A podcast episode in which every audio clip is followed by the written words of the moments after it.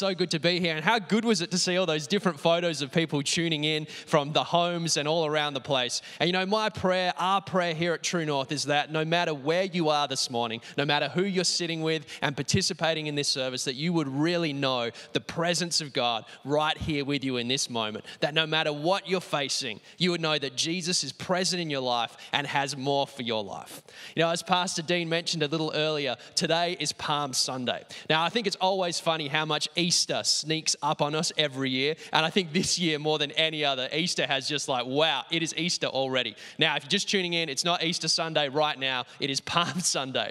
But the story behind Palm Sunday is one that I love. And Pastor Dean, Pastor Dean touched on it earlier as we got going here this morning. And it's a moment where crowds of people gather to receive Jesus in a certain way. The palm branches that we remember Palm Sunday with was about the people making a statement, the Jewish people people making a statement that they wanted Jesus to be their king. But what I love about this moment is that Jesus doesn't enter like a king on a great chariot ready for war. No, Jesus enters on a donkey as the Prince of Peace, revealing that his kingdom wasn't about who was taking charge of first century Jerusalem, but his kingdom was about universal peace, universal renewal of life, and resurrected life.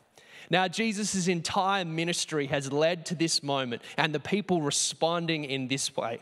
But there's one miracle and one moment that, in my mind, shapes this response more than any other. And it's a resurrection preceding the resurrection in Jesus' own life. And it's the story of Lazarus and his resurrection. And what Jesus reveals about himself in that story and that moment shapes the hearts of the people on Palm Sunday when they say, Jesus, you are our King. Even though they didn't understand the full concept of what that meant. Jesus was bringing renewed life to everyone around. So, this morning, I want to take you to John chapter 11 if you're following along, and invite you to open up your Bibles if you've got those there, open up your phones if you're looking on a different screen, and, uh, and we're going to check out the, the passage there in chapter 11. But before we, uh, before we read together, I want to just give you a, a bit of a background to what's happening here. So, Jesus is in a particular place doing ministry with his disciples, and he receives a message from Martha and Mary who are the, who are the sisters of Lazarus. And the message says this that, that Lazarus, our brother, is really sick.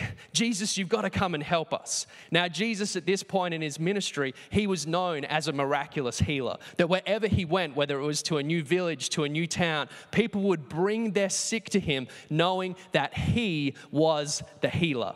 So we know in this story that Jesus has the capacity to heal. And then John, the author of this gospel, reminds us as well that Jesus deeply loves both Mary and Martha, and of course, Lazarus as well. So we know that Jesus loves them. We know that he's the healer and he has the capacity to heal.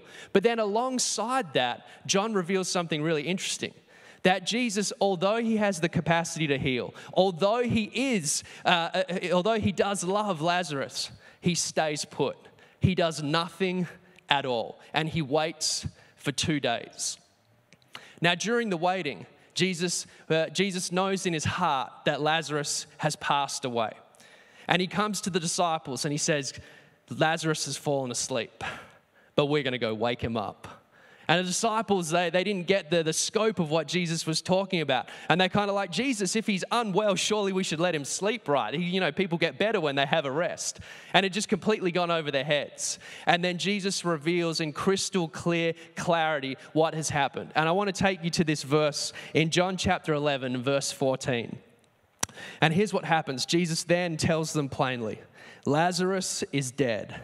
Now, here's where it gets interesting. For your sake, I am glad that I was not there. Remember, Jesus was the healer. He could have done something about this. But he says, No, for your sake, I'm glad I was not there so that you may believe. But let us go to him. Now, when I read this verse and I, and I read this story, I sometimes ask myself the question why does Jesus wait for those two days? If he has the capacity to heal and he loves Lazarus, why wouldn't he go straight to him? And we see in this verse the start of Jesus explaining his actions because he wants his disciples to believe something new about who he is. They already understand and acknowledge that He is the healer, but Jesus wants to raise the bar of their belief to believe that Jesus is actually more than just the healer, that Jesus is the resurrector of life. He didn't come to the world to make the sick well, He came to the world to bring life where there was none previously. This is what Jesus wants to bring and bring new belief in the life of his disciples. To say, I'm not just the healer, I am the resurrector. Now, here's how this kind of plays out in my mind. Now, what a healer does, the healer improves the quality of life. If I have a sickness in my life, if I have a weakness in my life, Jesus operating as the healer could restore that and improve the quality of my life. But you know what the resurrector does? The resurrector brings life that was never there before. So, how does this look in our own lives? You know, I think in a, in a time like this when we're all stuck at home and able to take stock of our lives, we, we can begin thinking what are the, some of the things that we can do to improve the quality of our life? We heard that Pastor Michelle's been busy setting up her home gym, pulling, laying down the carpet, getting the exercise equipment in. And we can all think that, that if we have an exercise routine in our life, that's going to improve the quality of our life. And I agree with that. I, I love exercise. For me, exercise right now is a little bit different. I do push ups ups with a wriggling three year old on my back, which is a lot of fun. And, and one of the extra challenges of that is as you get going, the kind of the, the clamps of the arm tighten up around the neck so there's a restricted oxygen flow. It's a very scientific training exercise. And, and we think of exercise, if we include this in our life, it can actually improve our quality of life. Or maybe we think about our diet and we think about different diets that we might, we might, uh, we might engage with, whether it's a vegan diet or a carnivorous diet or everything in between. And we think if we're strategic and intentional about our diet, it will improve the quality of our life. And I agree with that as well. Or maybe we think interpersonally and we think if I'm intentional and engaged in my friendships in my life, if I'm invested in others, if I'm speaking into the lives of others, and I put myself in a place where they can speak into my life, that's going to improve the quality of my life as well. And I agree about all of those things. I'm passionate about all of those things. But sometimes what we can do when we think of Jesus only as the healer, only as the one that can improve improve the quality of our life, we put him alongside an equal list of things that might improve the quality of our life. And we say, yeah, if I have faith in Jesus, if Jesus is a part of my life, that's going to make my life better, just like a good workout, just like a good diet, just like good friendships. But Jesus is actually saying something different. He's saying, No, I do not operate alongside a list of things that can improve the quality of life. I operate as the one that brings life where there wasn't life before. So Jesus isn't just the healer, he's the resurrector. That he is preeminent in the list of things that might improve my life, meaning he is greater than, he goes before, and he brings life where there previously was none. That is the resurrection of Jesus. And that's what Jesus wants to remind us on this Palm Sunday as we head into Easter. So Jesus rallies the disciples and they head to Bethany, the village where Lazarus now has been in the tomb for four days. Jesus arrives, and Martha, one of the sisters of Lazarus, runs to Jesus as soon as she knows he's there. And, he, and Jesus is kind of greeted with something of a backhanded compliment from Martha. Anyone at home ever received a backhanded compliment? They're kind of encouraging, but they also sting a little bit. And this is what Martha was going for. And she says, Jesus, remember, she believes that Jesus is the healer, but that's the extent of her belief. And she says, Jesus, if you were here, Lazarus would not have died. Because you're the healer, you would have made him well. So that's kind of the, the, the, sharp end of the compliment. But then she says, Jesus, I also know that whatever you pray to, to the Father, will be done in your name. So she's kind of like, Jesus, this is sort of your fault, but I also know that you're a massive deal as well. And the conversation flows between them for a little while longer. And then we're going to pick up in the scripture here in verse 23. So Jesus said to her, Your brother will rise again. Now, Martha hears these words in a, in a certain context, and she's thinking about her own framework of faith and the belief in the resurrection or the eternal life in the context of the Jewish faith at the time. And Martha says, I know he will rise again in the resurrection at the last day. I know that, Jesus. But then Jesus said to her, and you've got to listen to this He says, I am the resurrection and I am the life. The one who believes in me will live even though they die and whoever lives by believing in me will never die. Martha, Do you believe this? Yes, Lord, she replied. I believe that you are the Messiah. That word means the anointed one of God, the Son of God, who has come into the world. Now, what Jesus reveals in this conversation is profoundly important. He says, I am the resurrection. I am the life. You know, through the Gospel of John, the author John records seven of these I am sayings where Jesus reveals something incredibly significant about who he is and what he is about as the Son of God. And this is the final of those seven I am sayings, and it is absolutely my favorite, where Jesus reveals in crystal clarity that I am the resurrection, I am the life, I am the one that can bring renewal in the deepest places of your heart and soul. And now he's about to back up a spiritual reality with a physical, tangible miracle in the life of Lazarus. So that each and every person would know that those that place their faith in Jesus, even though they die, will live in him. This is what Jesus brings. And so, Jesus, after having a few more conversations with Mary, who was overcome with grief, with others that were gathered there around the tomb of Lazarus, uh, Jesus heads towards the tomb.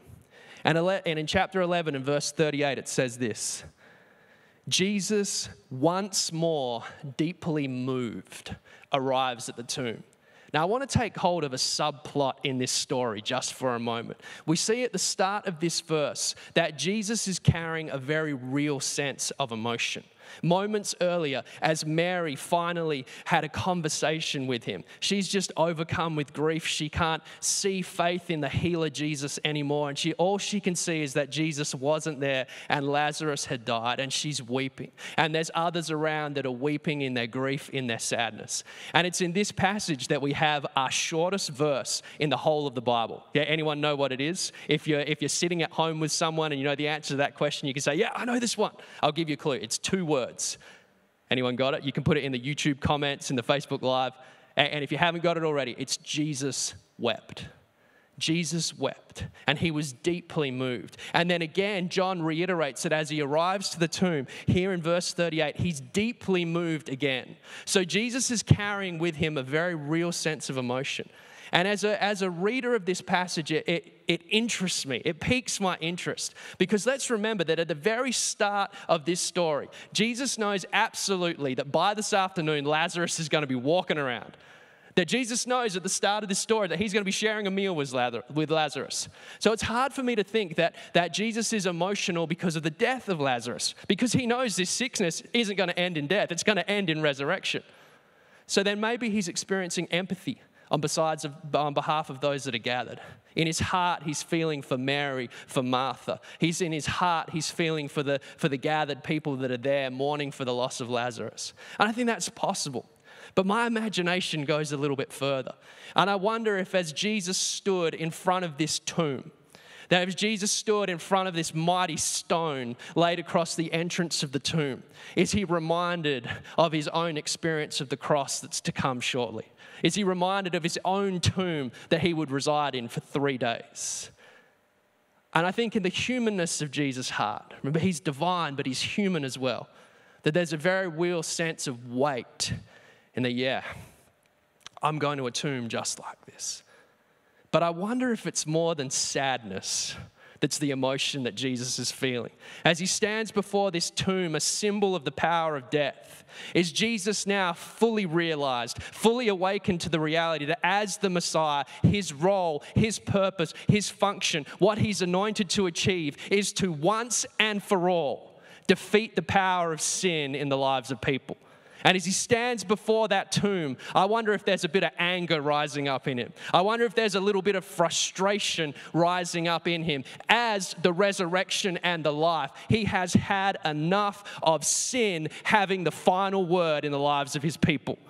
Can I tell you this morning that Jesus has had enough with sin having the final word in your life, having the final word in my life? And it's as if he's firing on all cylinders as the Messiah. And he's saying, Enough is enough. Resurrection begins now. Resurrection will come on Easter Sunday, and resurrection is for your life as well. And with the full weight of emotion of that moment, Let's dive into verse 38. Jesus, once more, deeply moved. I'm not sure he was weeping. I think he might have been flexing. I think he might have had tensed fist. Once more, deeply moved, he came to the tomb. It was a cave with a stone laid across the entrance. And he says, Take away the stone. But Lord, said Martha, the sister of the dead man, having a wrestle in her faith, by this time, there's a bad odor, for he's been in there for four days. And Jesus reminds her and encourages her once more Did I not tell you that if you believe, you will see the glory of God? So they took away the stone, they rolled it away. Then Jesus looked up and said, He begins to pray to the Father Father, I thank you that you have heard me. God, I thank you that you are already going to perform this miracle of resurrection. Now, I know, I knew that you always hear me, but I said this for the benefit of the people standing here, that they may believe you sent me. Remember, this is all about Jesus raising the bar of what we can believe of him, that they may believe you sent me. Now, when he had said this, Jesus called out in a loud voice, Lazarus, come out. He invites the dead man to begin breathing and step out of the tomb. So Lazarus, the dead man, came out, his hands, his feet wrapped with strips of linen, almost like a mummy, cloth around his face, he couldn't see. And Jesus said to them, Take off the grave clothes and let him go so he can walk and run and jump and live in freedom.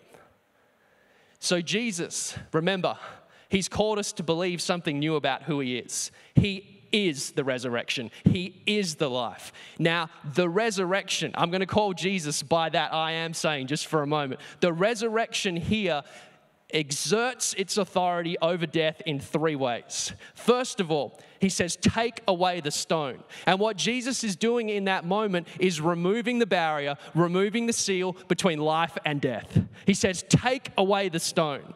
And so they roll away the stone, responding to the authority of the resurrection and the life. Take away the stone, remove the barrier between life and death. Now, with the tomb open, the resurrection speaks a command of authority once more. It says, Lazarus, come out. Lazarus, come out of the tomb. He invites that which was dead to rise up and become alive. And Lazarus comes out of the opening of the tomb. And then there's a final command and a final expression of the authority of the resurrection and the life. And he says, Take off the grave clothes. So the grave clothes would, would bind you just a little bit. They, they would make it hard to move your, your arms and your legs. You couldn't see because your face was covered, as was their tradition. Now, here's the thing about the grave clothes the grave clothes were never intended to be worn by someone that was alive. So Jesus says, take off the grave clothes. Lazarus isn't dead. That's the wrong outfit for a man who has been made alive to be living in. Jesus says, Take off the grave clothes, so they do, and he can walk around freely. So the resurrection and the life gives three commands in this physical resurrection in the life of Lazarus. But the gospel author John records this moment and records this story so that we could know that those same three commands exist in our soul as well. So Jesus has taken away the stone. Listen to this. Listen to this. That the work of, of the cross, the redemptive work of the cross, is all about removing the stone of my soul, of your soul, so that we can know fullness of life in relationship with God. Jesus, upon the cross, through his resurrection, takes away the barrier between spiritual life and spiritual death. So the tomb is open. That is the work of the Savior. That is the work of the cross. That is the story of Easter that gets me so excited. That the stone has been rolled away, not just in the life of Lazarus, not just in the life of Jesus, but in your heart and soul. And because the stone is rolled away, we can now hear the second invitation, the second command, because the barrier between sin and death and life has been removed. And now Jesus can give an invitation Phil, come out of the tomb. I don't know if you've noticed, but the stone's gone. I've rolled away the stone. Now come out and experience the resurrected life that I have for you. And because of the work of the cross, I can respond to that invitation. And to walk out of the tomb of the soul simply means this to place your faith in Jesus. Remember the conversation that he had with Martha. Martha, do you believe that I am the resurrection and the life? Do you believe that I am the Messiah, the Son of God? And she says, Yes. You know, when each one of us make that same statement of faith, breath comes back into our soul and we walk out of the tomb, responding to the authority of the resurrection and the life. So, the first two things that Jesus does as the resurrection and the life are about our soul, are about the realities of our soul. That now there is nothing, nothing at all that can separate me from the love and life that the God, God our Father has created us to experience. Nothing can separate me from that. And I've received an invitation so that my life can be found in Jesus, in God. But it doesn't end there because the final act of authority of the resurrection is so that I would begin to live differently, not bound up in the grave clothes of a life separated from God, but living in the freedom and authority of the resurrected King, that the resurrection would be alive in me. You know, when I think about this at its most simple expression, is that Jesus has defeated sin in my life. And when I rise up in the place of the soul out of the tomb and walk out of that space, Jesus actually gives me the power, the strength, the focus, the joy, the courage to shake off some of the things that separate me from living a life full in the resurrection of Jesus that some of the, the bad attitudes binding up my hands, through the power of Christ in me, I can begin to shake them off. Some of the negativity, some of the, the judgmental attitudes, some of the selfishness can begin to be loosened up because of what Jesus has invited me to do to not only be resurrected myself, but to be a carrier of His renewed life, His resurrection in me and through me, to take off the grave clothes. So, this morning, this Palm Sunday, as we're about to spend a, a, week leaning into Easter and the incredible message of the cross, I believe that, that God's put this story, this passage on the heart of our church for a reason. Because we need to lift our bar of belief of who Jesus is and what he invites us to to lift the bar of belief that Jesus isn't just some self help idea that we can apply to our lives to make it a little bit better, but to take hold of the belief that He is the resurrection, that He is the life, that He calls me to a renewed expression of life in Him, and that there is nothing that can separate me from the love of the Father through the Holy Spirit gifted to me by the Son and His redemptive work upon the cross. To take hold of that life anew, the resurrected life, the resurrection of Jesus alive in me in a whole new way. This is the invitation for you this morning to look up and realize that the stone of your soul has been rolled away. To look up and realize there's light flooding into the deepest places of your heart, and to hear the invitation of Jesus come out Come out and experience the fullness of life that I have for you. And by the way, by my name, I have authority it's for you to let go of those things that were holding you back. And He's got a whole new outfit for you to wear. Not the clothes of the grave, but the clothes of resurrected life. Loving God fully, loving others fully, modeling everything that Jesus was. You know, in a few moments, I want to pray for you here this morning as we wrap up. You know, you might be you might be listening to this story, listening to these words about Jesus, who he claimed to be. And maybe you've never fully placed your faith in Jesus before. That you've heard about God, you've heard about the idea of Christianity. And now, even as I've told this story, you're looking up and you're seeing that that tomb of the soul, the stone's been rolled away. And that's God speaking to you and inviting you to something new, to believe something new about who Jesus is. Not just something kind of good for the Christian people, but to bring renewed life for you today. And I want to encourage you to place your faith in Jesus to respond to that invitation to come out of the tomb, shake off the grave clothes, and live a life of freedom in Him. Not to improve your life, not to make it better somehow, but to give you spiritual life where there was none before. This is the word of Scripture for you today to come out of the tomb. I want to pray for you this morning. And if you've never given your life to Jesus, I'm going to pray a prayer. And I just want to invite you in your home. Maybe you're there with family, friends, and you just need to say right now, hey, this prayer's for me. And I want to invite you in your homes to pray this prayer together after me. Would you pray with me this morning? Jesus, I thank you for the cross. Jesus, I thank you for the resurrection. Jesus, I believe you are the Son of God. Jesus, I believe you've forgiven me of my sin. And Jesus, I place my faith in you this morning. Jesus, I thank you for the new life you have for me. Jesus, I want to know who you are more and more. Jesus, I give my life to you. I hear the invitation and Jesus, I'm coming out of the tomb. Amen. You know, if you prayed that prayer this morning, as a church, we want to support you. I want to encourage you. There's a couple of things you can do. You can direct message us through Facebook. You can comment on YouTube. Get in touch with, with Matt Harris, our welcome person there, and just say, hey, I just made a commitment to Jesus. I want to take another step. But get in contact with us. We'd love to support you in that decision. And then also, if you're listening to this message this morning and your faith is in Jesus, you know the stone's been rolled away. You know that you've received the invitation to come out of the tomb. But maybe we're still walking around with those grave clothes on. Maybe we're still walking around, and though the light of Christ is upon us, we're walking around as if we're still in the tomb.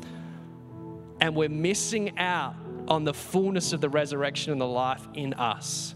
To say, Jesus, Help me to pull away those things that are keeping me bound up. Help me to pull away those things that are taking away from the fullness of the resurrected life you have for me. Really quickly, I just want to pray for you if that's you as well. And this could be all of us anyway. To say, Jesus, we're taking off the grave clothes. Can I pray for you this morning? Jesus, we thank you that you are the resurrection and the life. And God, I pray that in a whole new way, our belief of you would be lifted higher to know that you don't only gift us with eternity, but you gift us with an invitation of transformation in our lives, Lord God. To live a life fully free to love you and to love others. God, I declare freedom in the name of Jesus from any of the things that bind, from any of the grave clothes that keep us the way that we were. God, I pray that the cloths over the eyes would be removed so that we could see you in clarity. Jesus, I pray that you would do something special over this week in every person's life, Lord God. God, would you reveal yourself as the resurrected King? And Jesus, would our belief of who you are increase exponentially? Jesus, be present this week, be speaking to us all. God, we praise your name. We thank you that you are the waymaker. You rolled away the stone, and now nothing, not heights, nor depths, nor angels, nor demons, nor anything else in all creation can separate us from your love, God. We hold on to that this morning and we praise your holy name. Amen.